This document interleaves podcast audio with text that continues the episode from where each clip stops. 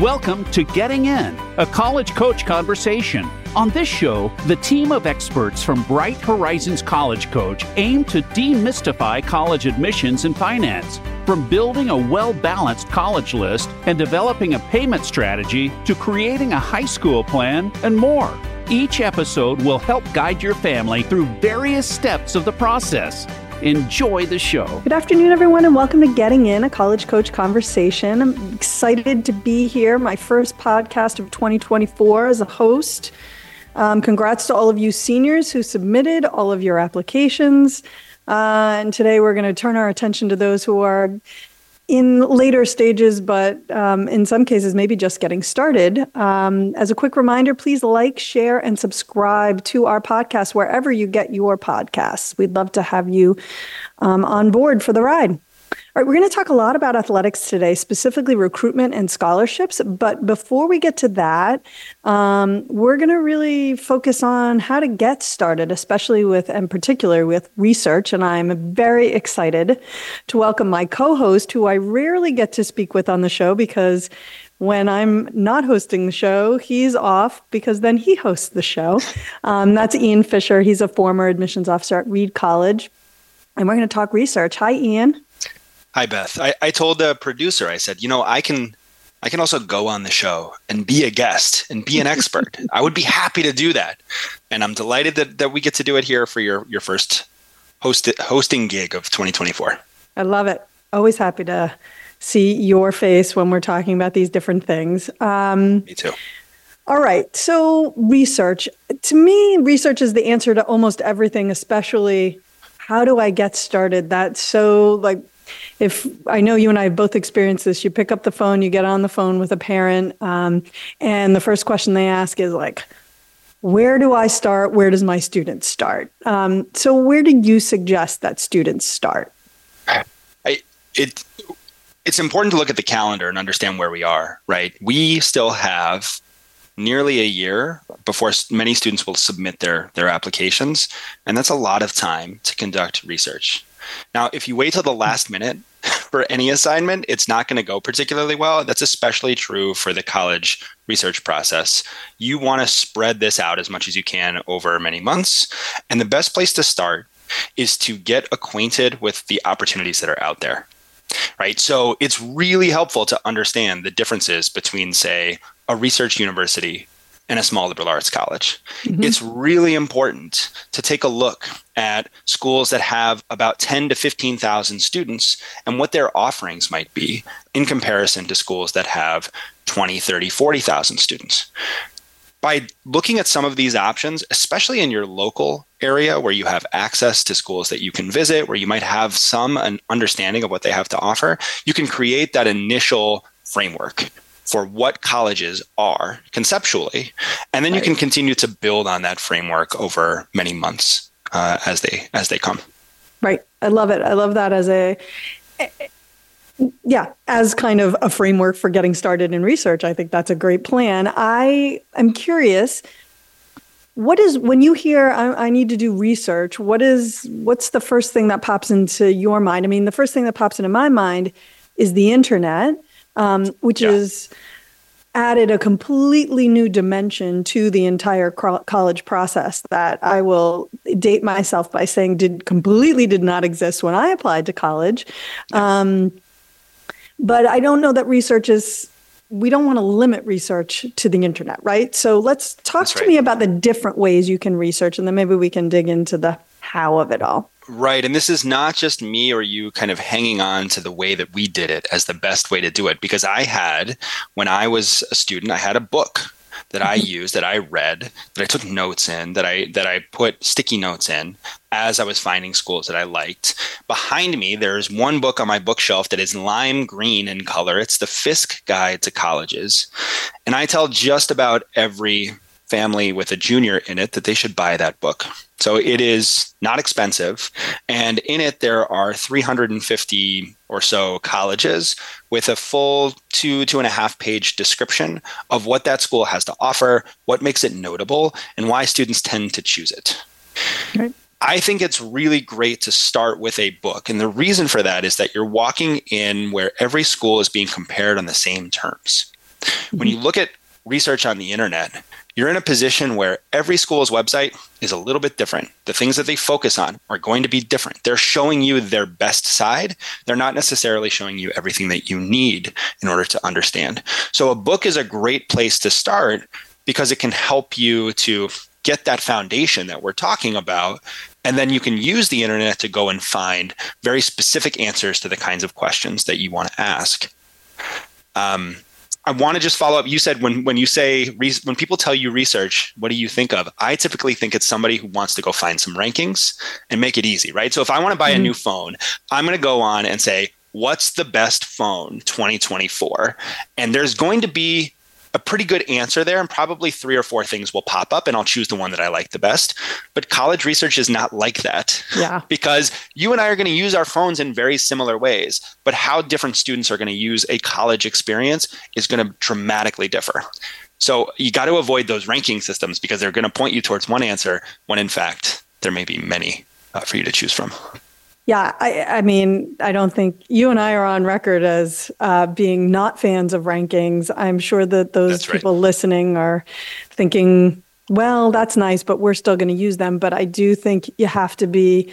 This isn't meant to be a thing, an anti-rankings thing, but you have to think about who's putting the rankings together. By the way, U.S. News and Report, World Report did that solely to sell magazines, and now basically that's all they do. Um, and yeah you know right. that you have to imagine that their criteria are not your criteria they're actually just kind of some random things that they chose that were designed to have a select group of schools kind of always appear at the top and when they don't appear at the top they rejigger their rankings so that they do.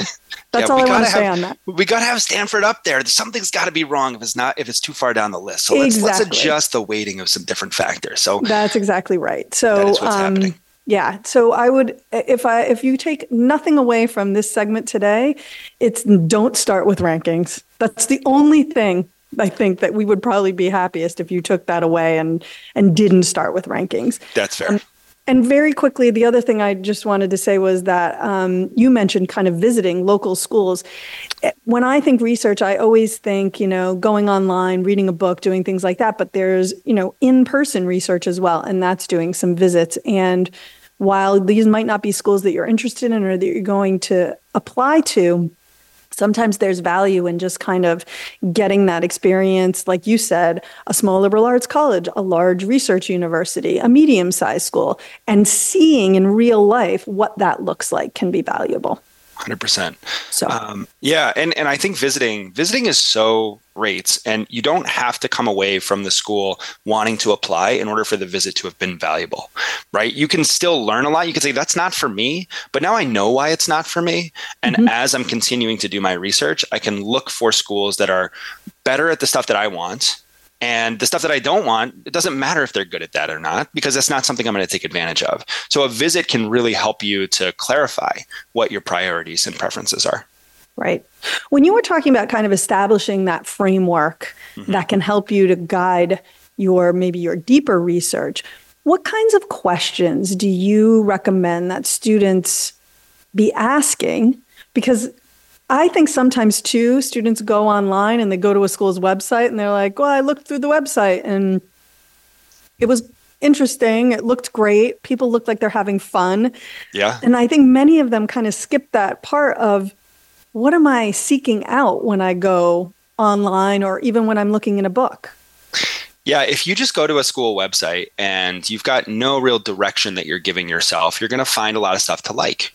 Um, you'll you'll find students having fun. You'll find a lot of great opportunities. You're going to find you know things that celebrate student achievements, whether it's research or internships colleges are really great at showing the stuff that they do well.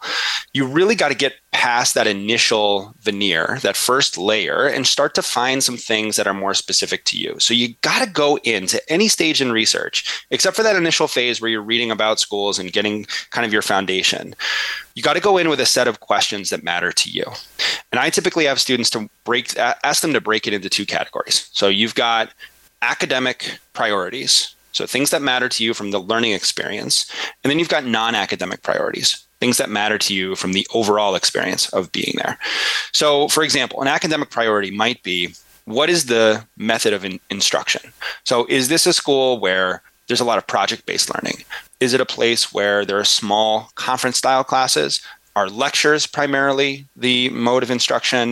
You know, how do students actually get information? And if you think about that question in the context of what makes you a successful high school student, that's really key, right? If I do well in classes where the teacher forces me to um, contribute to a discussion and I need that accountability in order to be successful at the college level, well, then I got to look for schools that offer that as the dominant mode of instruction. Um, if I'm someone that wants some experience when I graduate so that I can point to some actual professional experience as I enter the workforce, I want to look at schools that have internship programs and figure out what the success rate is for students who are looking for internships in order to land one and be able to do that as a part of their uh, college career. So th- that's just a couple of examples. And, and I think you, as a student, you can have different kinds of preferences, but you want to get to that level of detail. Yeah, I yeah, exactly. And I do think that oftentimes people go in, they look at the rankings first because they feel it's going to narrow things down for them. But what they wind up doing then is focusing on the same schools that everybody's focusing on rather than focusing on the schools that fit their criteria. Because again, as we mentioned, the rankings are using different criteria than your criteria. So that's right. When so now you've got your basics and you've gone out, maybe you have researched. I mean, how many schools do you encourage students to be looking at? Uh, there's so many, right? There's more than 4,000. So what's what's a realistic number that you want to yeah. be digging into. that reminds me, our, our colleague Christine, she um, also assigns the Fiske guide to, to students, and she told me she she asked a student to buy the Fiske guide, and he came to the next meeting and he said, "I finished it." And she was like, "What?" And he's like, "Yeah, it was a lot. I read about a lot of colleges, but I finished." She was like, "You read the entire book? You read every college?" And he said, "Yeah." Was I not supposed to do that? No, no. It's a it's a resource. So uh, not 300, not 350. That's a lot. I thought yes. that was so funny. It was so funny. endearing too. It was like, oh, you asked me to get this book. I'd better read it. Yeah. Um, I think you want to be open to many possibilities, but I think that the number that you will probably research uh, read about carefully is going to be somewhere in the neighborhood of 25 to 35. So you'll start with a big list, you'll cast a wide net, but you'll start to research carefully 25, 35 schools. You might visit the websites for 20 schools with those specific questions that you have, and then cut that down to the seven to 10 that we're looking for. So it's very much a funneling process where you start big, and at every phase, you're eliminating contenders from the list so that by the end, you've got your favorites and of course, as you do that, Beth, you want to be mindful of which ones are more selective and which are less selective so that I'm not only ending up with the eight Ivies and MIT and now I'm ready to apply to those yeah, schools. Exactly. Where we will remind our listeners that less than 3% is the acceptance rate at some of those schools. It's tough so, out there. Yeah, it's it is tough out there for sure. Um, and actually, if people are wondering about actually putting together a list, we've done a number of segments on the podcast in the past about where do you start putting together a list? And so, really, we're less talking about putting your actual list together today and more talking about how do you dig into those schools that seem to be in line with you from the perspective of how you're doing in school and then also in terms of what you want out of college because that is the ideal. Those two things meeting together is kind of where the magic happens. That's right. Um, any any tips that you have in terms of using research to go from let's say you've got 20 schools but you know you only really want to apply to say 10 mm-hmm. how do you dig a little deeper using research to get to that 10 there are a couple there are a couple of ways of doing this. I think one thing that's really key that I want to stress and want to emphasize is that as you're doing this, you want to take notes. So if you spend an hour one night researching a school and you've got your questions in mind that you're looking for, and you go to these different pages on their website and you find the information, but then you don't actually track it for yourself yeah. The next day, when you wake up, you're not going to remember all that stuff. There are too many colleges. They're going to tend to bleed together. And so it's very important that you come up with some sort of a note taking system. I encourage students to just create a spreadsheet where they can put in their thoughts of a school as they're researching that school. So that's really key because it allows you, to your question, to look back and to make comparisons between different institutions. I also encourage students to just give a school a gut ranking or a grade after they've researched it that first time. And you can adjust it. But if I go to a website and I love the school, I love everything I'm reading, maybe I give it an A. if I'm kind of lukewarm, but I see the possibilities here, maybe it's a C for me. And so if I look at my 20 schools that I've researched, I'm going to keep all the A's. I'm going to grab those B's and then maybe there's one or two C's that I'll keep around, but the D's and the F's, they're out of there, right? Right. So, yep. so I think that's a really easy way to do it. And then for the students that are really analytically inclined, sometimes I'll have them rate the school on each of their subcategories, right? So all of your academic factors and all of your non-academic factors, and then create an average. And maybe it's on a 10 point scale. And so you can go nuts with this if you're really interested in data. Um, and you can factor in a lot of different things and see how those schools stack up. But you know, Beth, when I've had students do that, they'll find that the school that is not MIT is the top ranked school, and then they change their rankings yes. in order to make sure that MIT gets there. So you see mm-hmm. students doing it in real time. Yeah, literally was about to say, and be honest with your rankings and don't doubt to. them when they turn out because, yeah. you know, I don't know, we could do five shows on the importance of paying attention to what really matters to you and worrying less about the brand name, and we'd be talking into the ether. Um, any any last thoughts as we kind of wrap up this segment on research? Yeah, the the last thing to say is that your research first of all is work and it is part of the process. A lot of students think this is just something i have to do.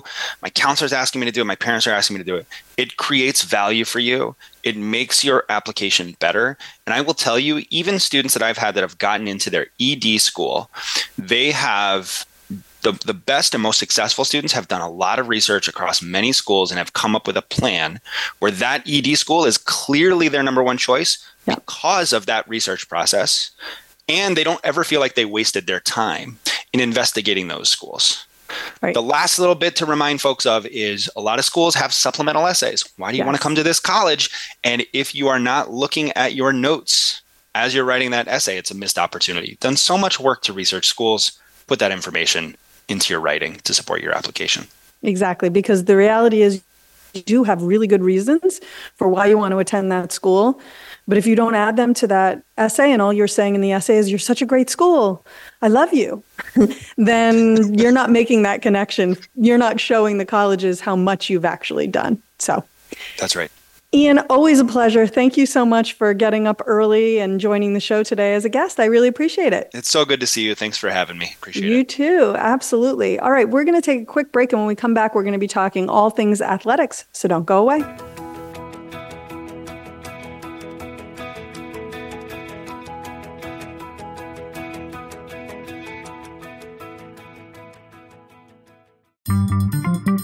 Voice America is on LinkedIn. Connect with us today. For 25 years, families have trusted Bright Horizons College Coach to guide them through the college admissions process. With nearly all of our students getting into one of their top choice schools, it's no wonder why. Our experience is unmatched. As former admissions officers at top colleges and universities, we've read the essays, reviewed the applications, and made the admissions decisions. We know firsthand what colleges are looking for Ready to meet our team? Visit getintocollege.com slash experts to learn more. The boroughs are New York City. The burbs are everywhere else. Real estate is the ultimate game of risk and reward. It's the biggest investment most people ever make.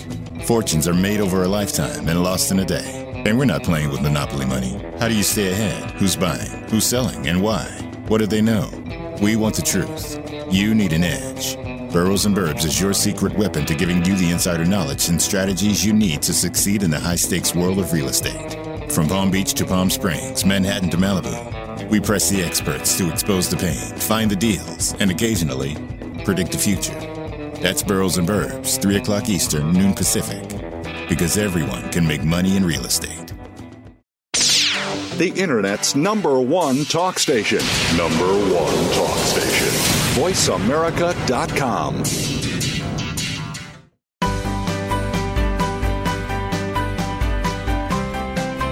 You are listening to Getting In, a college coach conversation. To submit a question for an upcoming listener Q&A segment or to suggest an idea for a future segment, please send an email to gettingin.voiceamerica at gmail.com. Now, back to the show. Welcome back, everyone, to Getting In, a college coach conversation. Very excited to dig into athletics, both recruitment and scholarships today.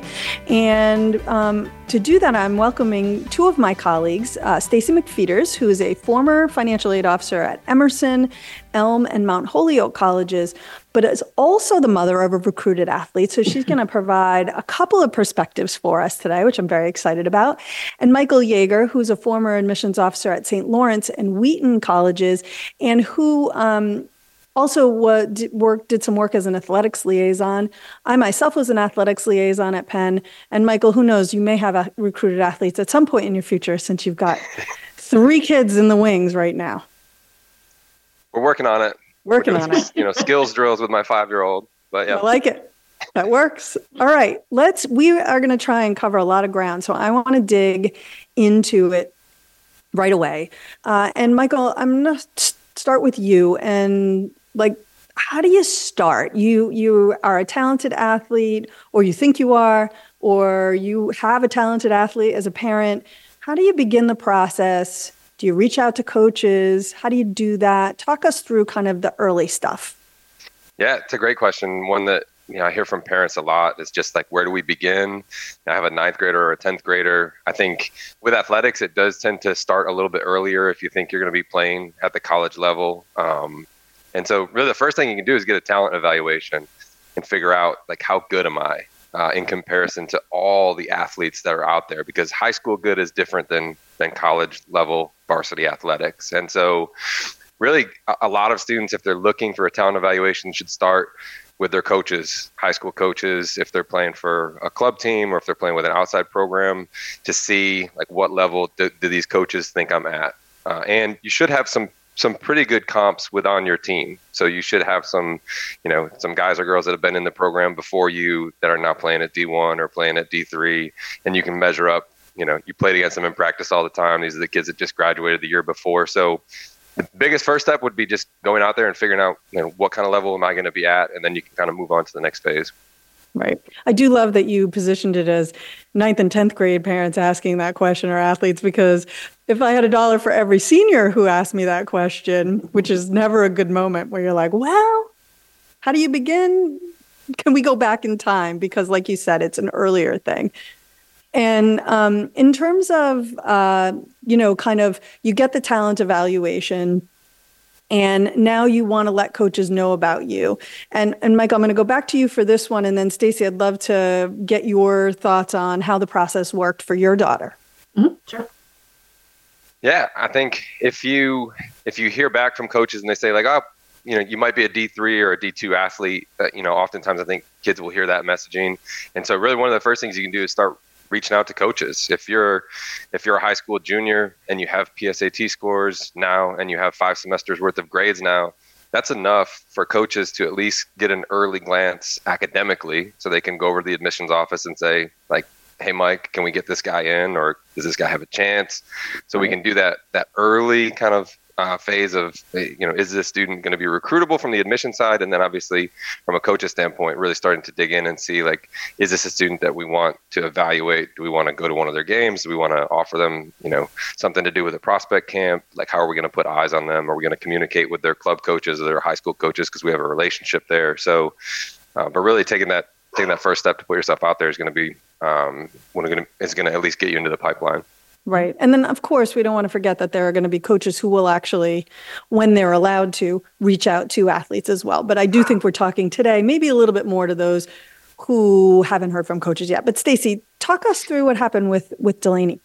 Yeah, so I, agree with everything Michael said. Um, it, it, starts early, right? So we recognized um, as early as her freshman year, you start to see coaches mingling around tournaments, right? So there's that separate space where they're allowed to sit. Um, and so we started to recognize that that was happening. Um, around for her, her sophomore year, she started to do a lot more um, on the recruitment side. She had started to hear a little bit from coaches. Um, unfortunately, she happened to be in that year during COVID, so things yeah. are a little different. But realistically, the process remains the same. Um, she started to reach out to coaches via email. Um, every um, athletic department has a recruitment document that they want you to fill out. So she did a lot of that. She was really focused. She talked to a couple of D1 schools.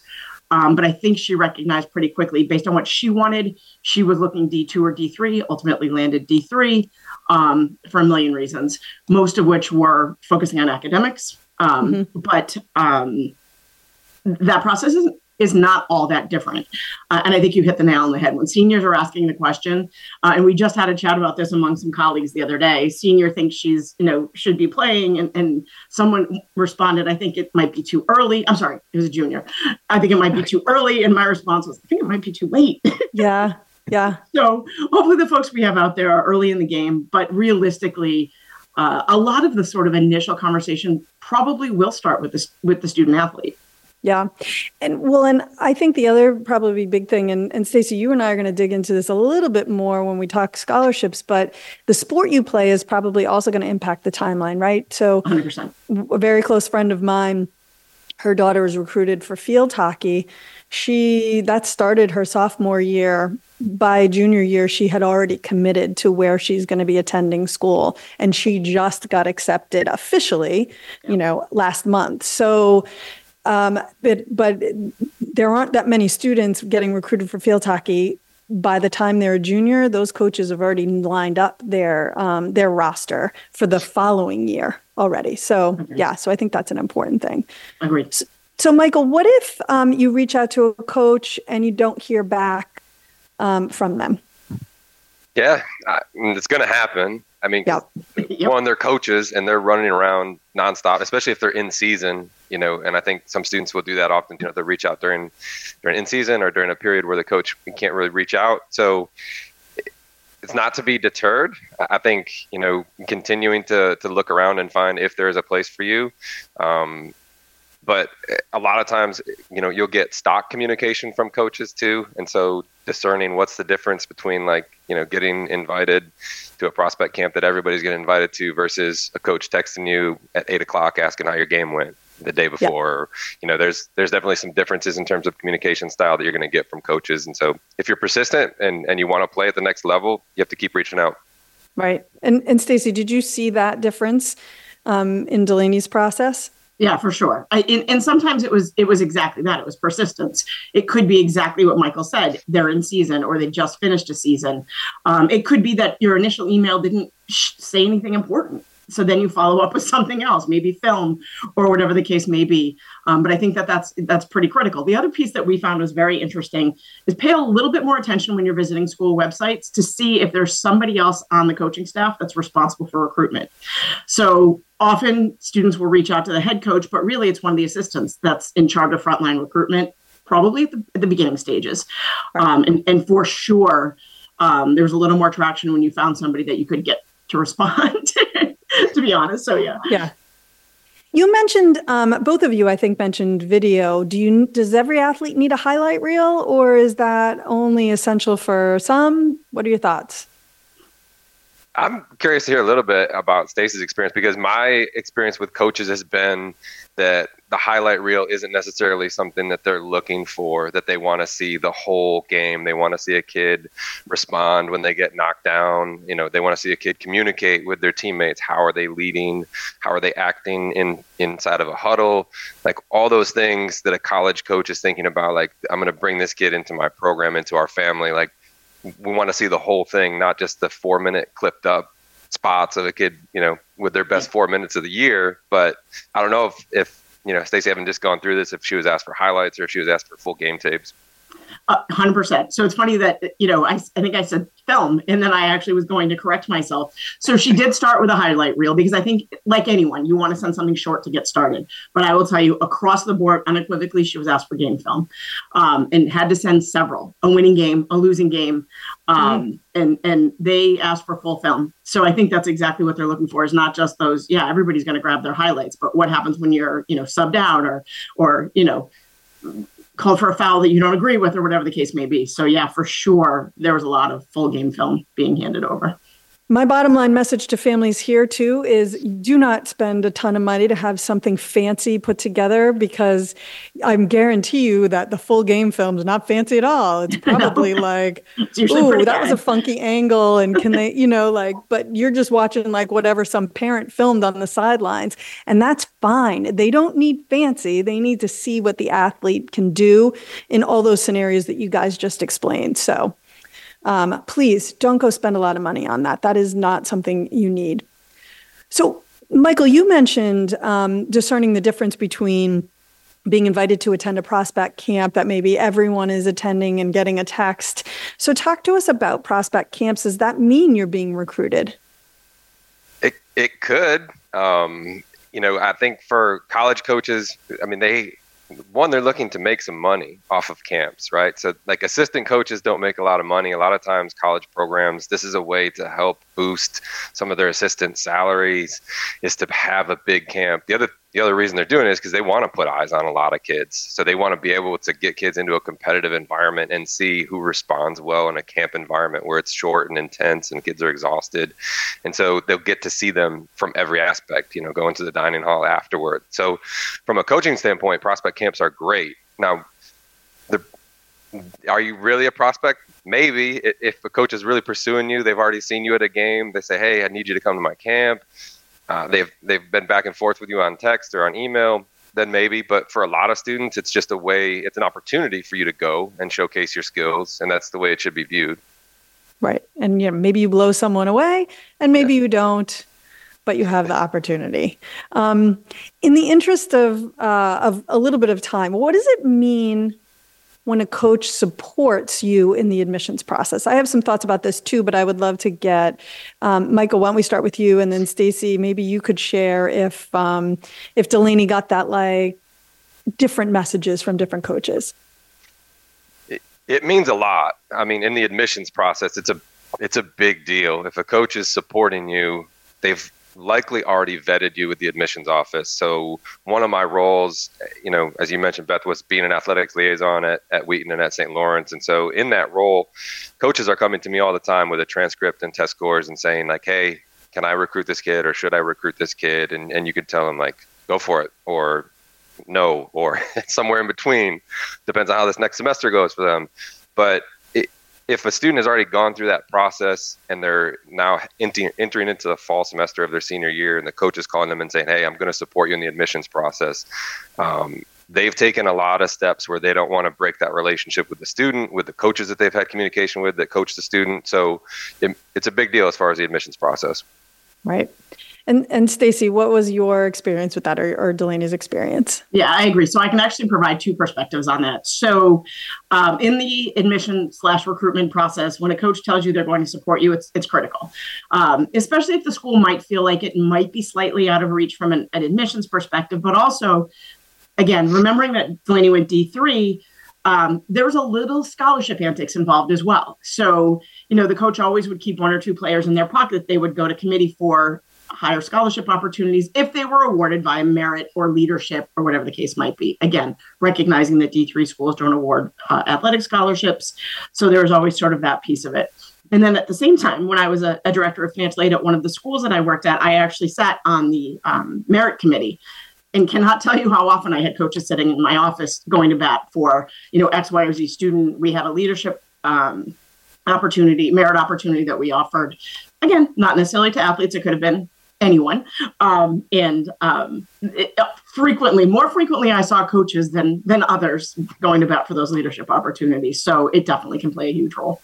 Yeah, and I and the only nuance I wanted to add into this is what is you know you have to pay attention to what the coach is saying, and typically they are going to say I am supporting you in the with the admissions process, but what they might say is I can't fully support you in the admissions process, but I can put in a good word with you uh, for you with admissions. My experience at Penn, that's meaningless. Because we would say to the coaches if this athlete is important to you then they better be on your list. If they're not on your list it's just another student. Um, and there were enough recruited athletes that we didn't have space to then consider someone who wasn't sort of like actively up for a roster spot. And so when i have a student who says to me well, the coach isn't going to, you know, giving me isn't giving me a spot but they said they're going to put in a good word for me with admissions my immediate reaction is that's doesn't matter. That's not going to impact. You're getting in because of your record not because of your athletics. And um, so i think that's an important distinction too. And i also want to encourage families to ask if you're not quite sure what the coach means when they say i'm going to support you in the admissions process ask them, what does that mean? You should never be afraid to ask questions um, that clarify things for you because it could mean that two coaches are saying the same thing, but one means, yeah, we're supporting you, you're gonna, I'm going to admissions and you're probably getting in. And the other could just mean, oh, I'm gonna put in a good word for you. And, you know, you wanna act accordingly. Um, and, you know, ideally you like the coach in the school that's supporting you more than the one that's not really supporting you. So I think those are important distinctions. Um, Michael, anything else on the that initial recruitment process? We're going to take a quick break and go to scholarships, but before we do that, um, I know there's a couple of other things we wanted to hit on, um, like early decision, things yeah, like that. I, just to bounce off like what we are just talking about, if a, if a coach is saying they're going to support you, oftentimes there will be a caveat with that. A coach will say, I'm going to support you at early decision because they're looking at their recruitment board and they have, you know, five point guards. And if they can lock their top choice in at early decision, now they they can celebrate. They know that they have yes. their point guard next year. They can move on to the next position. They can start you know working uh, working to to build the depth of their roster. But that may be a, an additional caveat that especially a lot of D three schools and more competitive academic schools that offer early decision um, that can be a, a particular carrot that coaches use. Okay. All right, we're going to take a quick break. And when we come back, we're going to talk about scholarships and then have some final thoughts, particularly around parents' role in the process um, and some things like that. So don't go away.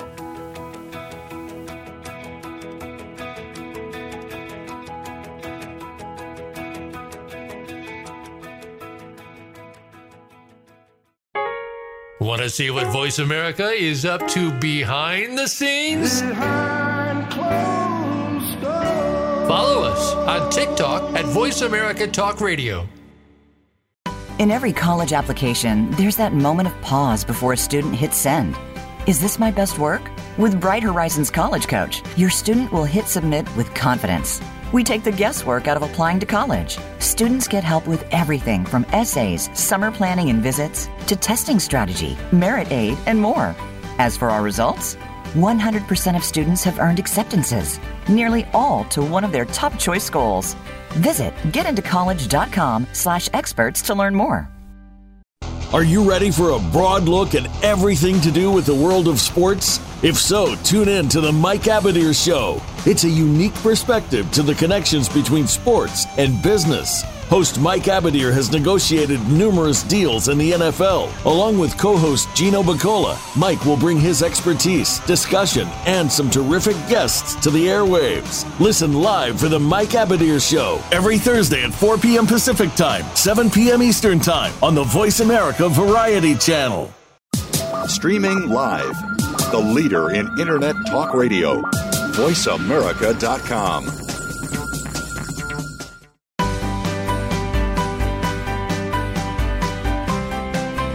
You are listening to Getting In, a college coach conversation. To submit a question for an upcoming listener Q&A segment or to suggest an idea for a future segment, please send an email to gettingin.voiceamerica at gmail.com. Now, back to the show. Welcome back, everyone, to Getting In, a college coach conversation. All right, we're getting right back into athletics, and this time we're going to talk more about scholarships. Um, all right, so Stacey, if I had a dollar for every time. This is probably if someone had a dollar for every time I start with, if I had a dollar with. But anyway, the number of times I've had someone say to me, Oh, my neighbor just, you know, got a full ride to go to this school because he's such a great football player. I'd be a really rich person because, in general, full ride, not really a thing. Talk to us about that. Yeah. So, it, full ride is only a thing in less than 1% of all scholarship examples. So let's put a little context around it. There's only about 177,000 scholarships available across all platforms. Um, so what that means is D1 athletes, D2 athletes, NIAA, and uh, junior college. Division three doesn't award athletics. Uh, Ivy Leagues don't award athletics. The Liberty League does not award athletics. So you're talking a very small universe of schools. And then among those schools, there are only six sports that are allowed to offer the full ride as I use quote fingers, and you know I hate that expression. So those are um, men's and women's basketball, football, and then women's tennis, volleyball, and gymnastics. That's it. Those are the only sports that are allowed to offer full ride. So when you hear someone say that, just know that that's not necessarily true. Um, again, only for those six sports, only for those colleges that award it. And even within those six sports, um, coaches have the discretion of not using the full uh, ride for right. their players. Um, so just know that when you are competing for scholarship dollars, you're really talking about a much, much smaller dollar amount. Right. So in the football example, when someone says it's football, there is a tiny bit of a chance, like, oh, it might be that, right? Because it's yep. a big sport. But yep. even like you say, the coach could be recruiting 20 kids. That doesn't mean 20, you know, 20 are getting a full ride. It could mean that the blue chip couple of athletes who might get drafted and play in the NFL in the future, those might be the ones that are getting full rides, but yep. it's unlikely they're giving out that many of them. So yep. that's super helpful context in terms of just even the number of scholarships that are out there. Um, but let's talk a little bit because you just mentioned specifically the sports where they do offer full rides. Um, because there is a difference, right, in yeah. the different sports that college athletes play. So, can you talk to us a little bit about those differences and how yeah. that impacts how much scholarship money is available? Yeah, so basically, scholarships at the uh, athletic level are offered under two categories. One is called head count, and those are the six sports that we just mentioned football, basketball for both, uh, tennis, gymnastics, and volleyball. Sorry. Um, so those are the sports that are permitted to award full scholarships across the board. Everything else falls under what is called equivalency sports. So what that basically means is the coach has a pot of money and they're allowed to distribute those funds across the players that they want the most. So it can be sort of any variation of things. Um, I've actually seen examples where a student thinks they want to go D1, isn't getting the offers that they want, particularly when they're an equivalency sport athlete. Then they drop to D2 and they get higher scholarship offers because they're more desired, where the pot of funds is being distributed sort of in an inequitable way. So there is some some thought that if a student is willing to kind of you know flatten their opportunities um, across D1, D2, D3, they might see more funds um, at a different level. Right. And actually, Michael, you were mentioning that you had some volleyball players in your work. We didn't mention this earlier, but you are also a former high school counselor and you've worked with students being recruited. Ever see any of your volleyball students ever see any of that kind of thing happen or anybody get a full ride? I mean, are we, do we have one of those rarities here? yeah. Well, I, I worked, so I worked as a high school counselor for about 10 years. I also was a women's volleyball coach and a, and a boys basketball coach. So I worked with a lot of kids and a couple of pretty good high school programs. I've I've worked with one student who was uh, a boys basketball uh, scholarship candidate, but he went through junior college and eventually was put on scholarship at a small Division One school. Very talented kid. Um, and then I worked with uh, one young woman who, when I arrived on campus, she was a ninth grader, and everyone already knew that she was going to be a full ride kid. It was mm-hmm plain and obvious. Like SEC top Division One programs were already reaching out to her, um, so she was one of those kids. But it's been that's been the one in my you know ten years uh, of coaching and and watching it from the admission side. Right. And that's a cream of the crop, already knew it as a ninth grader. And the very top programs in the country want her, right? This is yep. this is kind of the the landscape that we're we're talking about here. Um, and so uh, you know, if a, in terms of scholarships, is it binding if a coach says, Hey, I really want you, I'm going to support you in admissions. And by the way, we're giving you this scholarship, but it's all verbal. Mm-hmm. Um, is that binding? It's not. So verbal offers are not binding. Uh, and until, so on both sides, interestingly enough. Yes. Um, until a student signs a, a letter of intent, it's not binding but also sort of at the same time when a student says yes i want to accept that their word as is as important as the coach's word. Um, it's it's not it, it's almost like the ed commitment. You, you, know you apply ed knowing that you are you know committing to the opportunity. Well when you tell a coach yeah that's great i love it and then you know potentially turn around and back out that that's not a good look. So realistically while verbal offers are non-binding on both sides until an nil uh, letter of intent is signed um, it really is just that you know and, and they can be pulled at any time. So you know we've seen instances i actually was very close to a student athlete um, at, at the, as i was in my coaching process who had a d1 offer had a terrible senior year academically uh, athletically they pulled her offer. Mm-hmm. um, and so you know there's a lot of, of sort of back and forth. So it, you really want to kind of treat the, the verbal offer as that but once you sign on the dotted line obviously you want to be committed to the opportunity Right, right. And, and, we're, of course, not really digging into all the NCAA things here right. and the transfer portal. Not really what our goal is today. We're, right. we're, um, I would say we know a lot about athletic recruitment, but we are not uh, athletic recruitment and scholarship experts in terms of the real ins and outs of the transfer portal and the NCAA and things like that. But um, I think that you ideally you're going to take away some really good quality information about how to think about these things. Can we bounce back to the equivalency sports com, um, conversation because you know the key is that those those D1 sports that you mentioned that do give full rides are revenue often revenue driving sports right, right? and the equivalency are not necessarily but some of those are going to be bigger sports than others like ice hockey at um, Cornell where I went is the big sport um, yep. that you know men's ice hockey I'm they're probably making some money off of that. Um, but then I don't know that anyone's making money off of some of the smaller sports anywhere, like fencing, for example. So, what? Um, how do we think about the equivalency sports when, as it relates to the possibility of scholarship dollars? It's a great question. So, I think a couple of things. I think one thing that I recognize, not only sort of as I've been working in this industry for for you know 30 years, but also as a parent of a recruited student, you really need to treat every school the same. A D1 school is similar to a D2 school, is, is similar to a D3 school. Obviously, there are nuances and differences, but the reality is the person who, who is recruiting you is probably as serious about that sport as anyone else. Yeah. Um, and now having a student athlete who's been playing for two years, the commitment at D3 is as real as it, anywhere else. So yeah. I think that's important. But I think the other thing too is there are schools that their equivalency sports are their driver. So for them, they probably are driving them revenue. So it almost is a win win for them. They don't have to give full scholarships, although many of them do, um, because they're making money on that sport.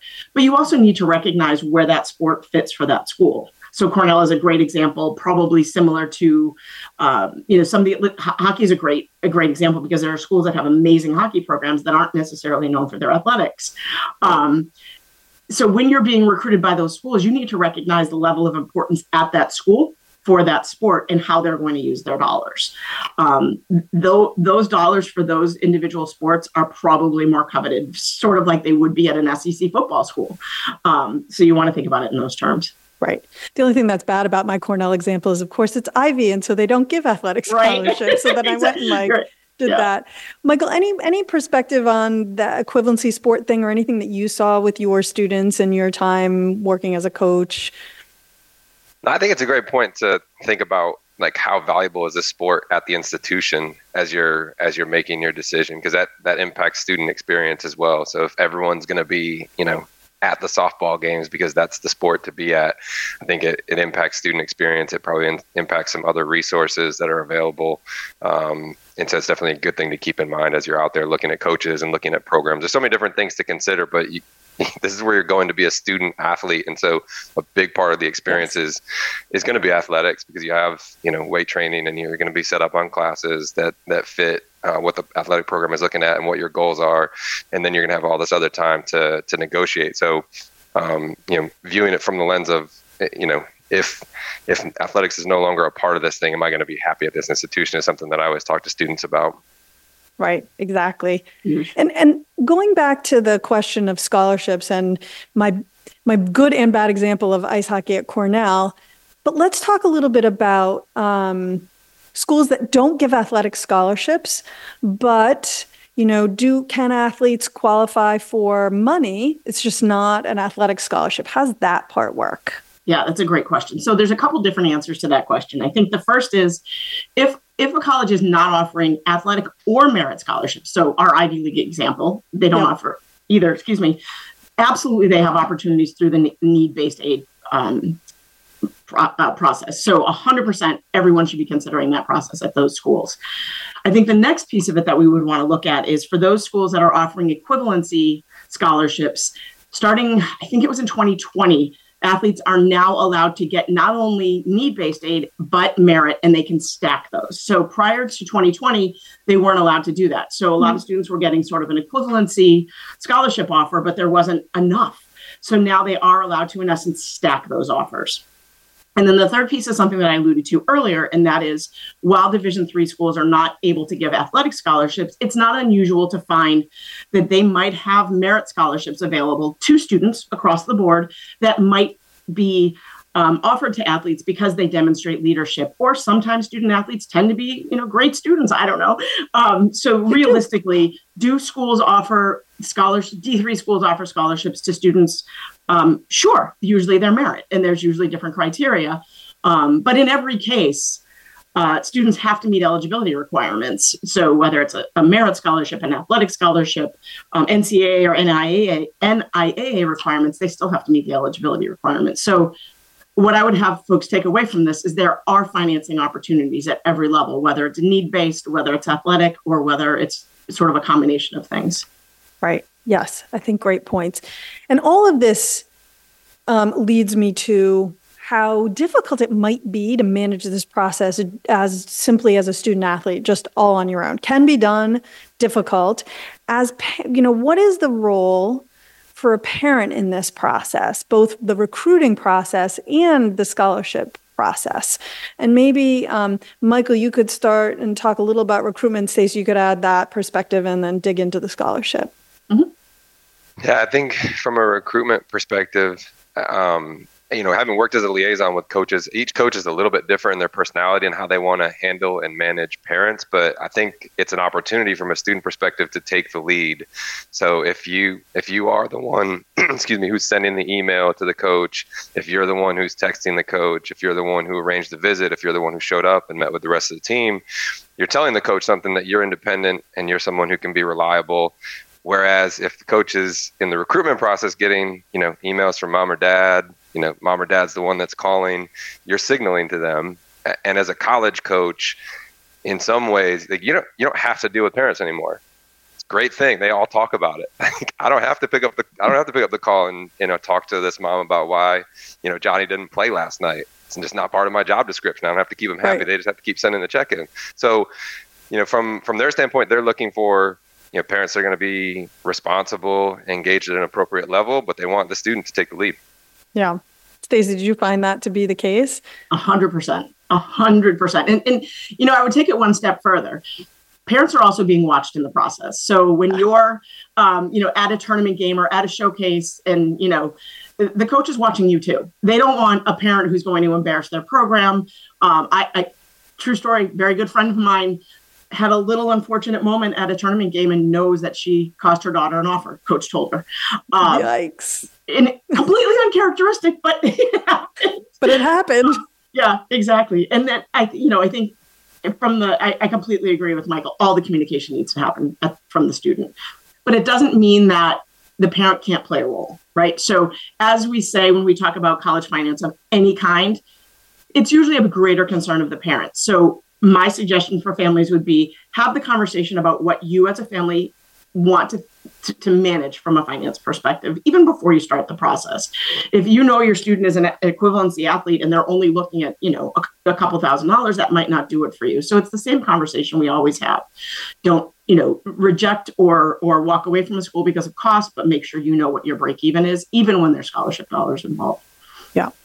That is such great advice from both of you. And my takeaway is don't be a crazy parent because that's a scary story. Um, so I, you know, I appreciate you so much coming on, sharing your personal and professional perspectives on both athletic recruitment and scholarship. We get a lot of questions about this, and I'm hoping that we manage to answer um, all those questions today. And if we didn't, then you know, you can always shoot us a question on Facebook, on Instagram. Um, you could send us a question at gettingin.voiceamerica at gmail.com.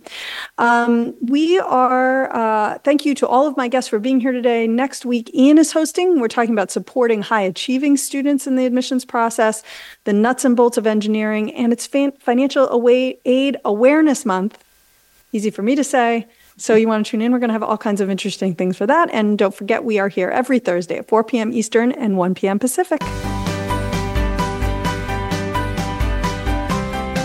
Thank you for tuning in to Getting In, a college coach conversation. New episodes drop every Thursday. The goal of this show is to demystify the college admissions process for families around the globe. To help with this mission, please leave a review and share with your friends. And to learn more about Bright Horizons College Coach, visit getintocollege.com.